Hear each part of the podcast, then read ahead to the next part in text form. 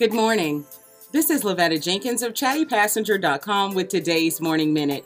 Inspiration to start your day in under a minute. Today's positive thought says, As long as you don't give up, nothing is over.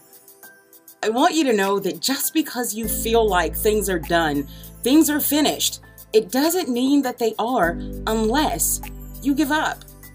That journey that you're on, the dream that you're chasing, just because you hit a roadblock doesn't mean it's over. It just means you need to reroute yourself.